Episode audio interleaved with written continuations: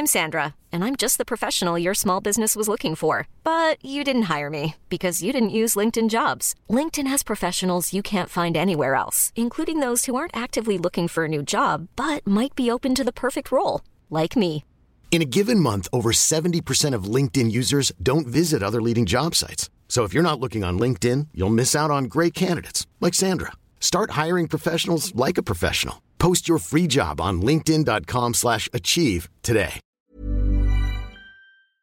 Deux semaines que le marché des cryptos est plat, toujours des petits décalages à droite, à gauche, mais aujourd'hui, est-ce qu'on peut dire Hmm, mais c'est bien haut tout ça, ça a trop monté? Bah oui, 2021 c'était quand même une très bonne année, est-ce que 2022 ça peut baisser très fort? Tiens, et si on posait la question aux baleines? Baleine en anglais, whale. On dit bien whale d'ailleurs, on dit pas whale. Bah oui, on dit pas euh, bit jeton, on dit bitcoin. Il dit qu'il voit pas le rapport. Parlons donc de ce mammifère marin qui peut mesurer 30 mètres et peser 200 tonnes. Eh bien, dans le monde des cryptos, c'est ce qu'on peut appeler quelqu'un qui a beaucoup de bitcoin. Nous avons également dans cet écosystème euh, des fiches. D'ailleurs, peut-être que tu connais ce terme-là euh, dans le monde du poker. Ce qui veut dire poissons, des suiveurs, qui ont pas trop d'avis, euh, qui ne prennent pas trop d'initiative, plutôt d'ailleurs considérés comme des débutants. Exemple d'ailleurs lorsque nous avons des situations un peu de faiblesse que nous pouvons appeler des mouvements de ils sont le plus souvent alimentés par des liquidations. Et oui, parce qu'on veut rouler en Lamborghini très rapidement, et ce avec une petite euh, taille de compte de trading. Ah, bah oui, euh, what did you expect? Donc le seul moyen d'y arriver, c'est soit de travailler très dur et ce à moyen long terme, et d'augmenter progressivement son capital et donc la taille de ses positions. Mais vu qu'on n'a pas le temps d'attendre, on met 30 fois la maison sur un truc bien volatile et advienne que poids. Ça nous donne très souvent, pas toujours, mais généralement ce genre de choses ici sur le Bitcoin. Et avec cette petite barre verte, ça nous montre combien de millions de dollars se font sauter du game. Le dernier épisode en date, 25 novembre, le Bitcoin passe sous les 55 000 dollars, panique générale, bear market, fin du game, on va passer un Noël pourri, une fin d'année catastrophique parce que on a les pieds au bord de la falaise, 640 millions de dollars qui sautent sur une journée à cause de l'effet de levier et manque de tu me crois, tu me crois pas, c'est le point bas. Derrière le Bitcoin, il prend 10%. Bon, mon discours est assez sarcastique. Hein. Euh, Mon but, c'est aussi d'appuyer là où ça fait mal. N'utilisez jamais l'effet de levier. Ça évite de se faire rincer sur des moments clés de marché. Ben oui, ils ont des grandes quantités de crypto et du jour au lendemain, il suffit d'un petit euh, claquement de doigts, enfin un petit euh, cliquement de souris et je fais ce que je veux des cours. Généralement, hein, ces baleines sont pas là pour croire que le marché des crypto-monnaies, finalement, c'est de la spéculation à court terme. Mais c'est vrai qu'en observant leurs mouvements, ça peut nous permettre de déterminer bah, des points de marché qui peuvent sembler intéressants. Une indication de positive attitude ou de négative attitude, que ce soit du marché dans son ensemble, mais aussi d'une crypto en particulier. Et dans ce marché flat, autrement dit neutre, On atteste d'ailleurs toujours la capitalisation totale qui évolue toujours autour des 2500 milliards de dollars. Ça fait deux semaines que ça dure. Un petit peu au-dessus, un petit peu en dessous.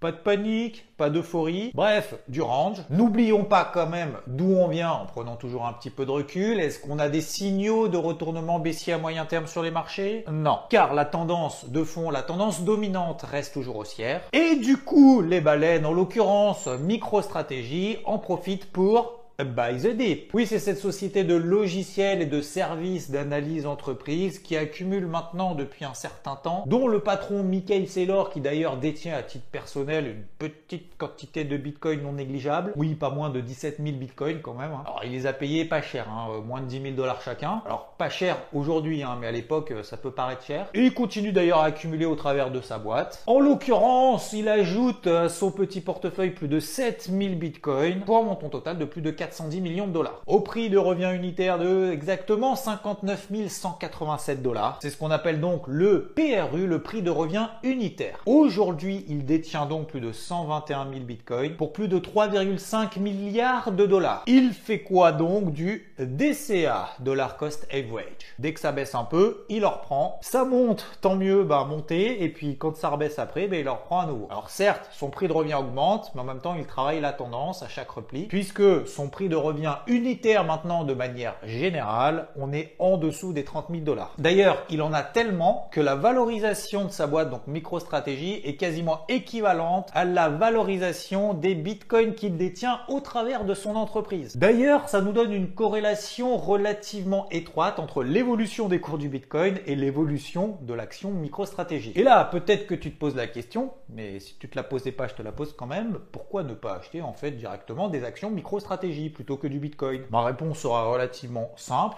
il faut aller à la source. Si tu crois en micro-stratégie, bah oui, effectivement, il vaut mieux acheter l'action. Si tu crois au Bitcoin, autant acheter du Bitcoin. Ça paraît simple comme ça, mais pas forcément, puisqu'on me pose la question. Mais de manière plus fondamentale, le fonctionnement du boîte, c'est beaucoup plus complexe et il y a beaucoup plus de paramètres à gérer et à analyser que l'actif en question. Parce que la santé de la boîte peut être complètement différente de ce sur quoi elle est censée être corrélée. Bon là, la situation est quand même exceptionnelle puisque la valorisation de MicroStrategy est équivalente quasiment à la valorisation du nombre de bitcoins qu'elle détient. Mais ce qui vaut pour cette situation-là, ça vaut par exemple pour l'or. Je pense que l'or va est-ce que c'est intéressant d'acheter une action, une entreprise minière, par exemple, qui est censée corréler du coup à l'évolution des cours de l'or. Bah, sauf que la société, hein, il y a tout ce qui est notion de gestion, ressources humaines, du coup, des. Il y a beaucoup de paramètres à prendre en considération, en plus que simplement l'évolution des cours de l'or. Du coup, l'or peut monter, mais l'action de l'entreprise en question peut ne pas monter, voire même baisser et s'effondrer. Alors, il n'y a pas que micro-stratégie dans la vie euh, ou euh, Tesla. Hein, D'ailleurs, ça faisait longtemps qu'on n'avait pas parlé Elon Musk. Hein. Mais il y en a beaucoup d'autres. Ici, il y en a 32 qui sont répertoriés, que ce soit d'ailleurs des entreprises publiques ou privées, et détenant à elles seules tout de même 350 000 bitcoins. Et si l'on dépasse le cadre des baleines, on a un certain directeur général et cofondateur euh, Oui, euh, il a cofondé Twitter et il se barre. Simplement parce qu'il estime qu'il a tout donné et qu'il a plus grand chose à donner, hein, il a fait le tour, et que la boîte est prête à se passer de ses fondateurs. Il restera tout de même membre du conseil d'administration jusqu'à l'année prochaine. Et il passe le relais au responsable technique. Mais que va-t-il faire donc? Eh bien, il va se concentrer sur son autre société. Oui, il en a une autre qui est cotée aussi. Square, qui travaille sur une application Cash App. Ça regroupe des outils financiers mis à disposition des particuliers, comme des systèmes de paiement, tout ce qui est investissement en Bitcoin, envoyer, stocker, dépenser de l'argent directement et facilement. Tu as compris, il avait déjà un pied dans les cryptos et là il va mettre les deux pieds, les deux bras, il va plonger dedans et s'y mettre à fond. Tout va bien d'ailleurs pour l'action Square hein, depuis 2017. On était à moins de 10 dollars, on est à plus de 200 dollars, même si c'est vrai que l'année 2021 a été plutôt flat. C'est pas d'ailleurs tout à fait la même histoire pour l'action Twitter. Hein. C'est beaucoup plus compliqué. A pété les plus bas annuels. On s'est extrait par le bas de ce triangle symétrique. Bref, c'est pas beau à voir. Et en parlant de baleines, il y en a même sur Shiba. Ouais, ouais, ouais, ouais, ouais. Ah, puis là, il s'en accumule des milliards. Hein. En plus de ça, dernièrement, euh, Kraken, donc un échange crypto, a annoncé qu'il allait, ça y est, lister Shiba. Bon, forcément, derrière, elle a pris 30% direct. D'ailleurs, Shiba va également intégrer le monde du jeu vidéo. Alors, on le transforme aussi un peu en métaverse. Hein. Disons que c'est vrai que la frontière entre les deux, euh, c'est kiff kiff bourrico. Hein. On sait pas trop euh, ce qui est du domaine du jeu vidéo et du métaverse. C'est vrai qu'en ce moment, dire que c'est métaverse, c'est quand même mieux. Shiba a donc annoncé embaucher un vétéran des jeux vidéo, William Volk. Et c'est pas fini. Shiba pourrait même être ajouté à un système de paiement. Et ça concerne New Egg, une société cotée au Nasdaq, basée en Chine, qui pourrait proposer d'ici les fêtes de fin d'année, là, 2021, là, euh, euh, ça va être incessamment sous peu, le paiement de produits technologiques sur son site de commerce en ligne. Et pour revenir sur les baleines, parmi le top 100 des wallets qui détiennent de l'Ethereum, eh bien ça se renforce suite à cette annonce sur le Shiba puisque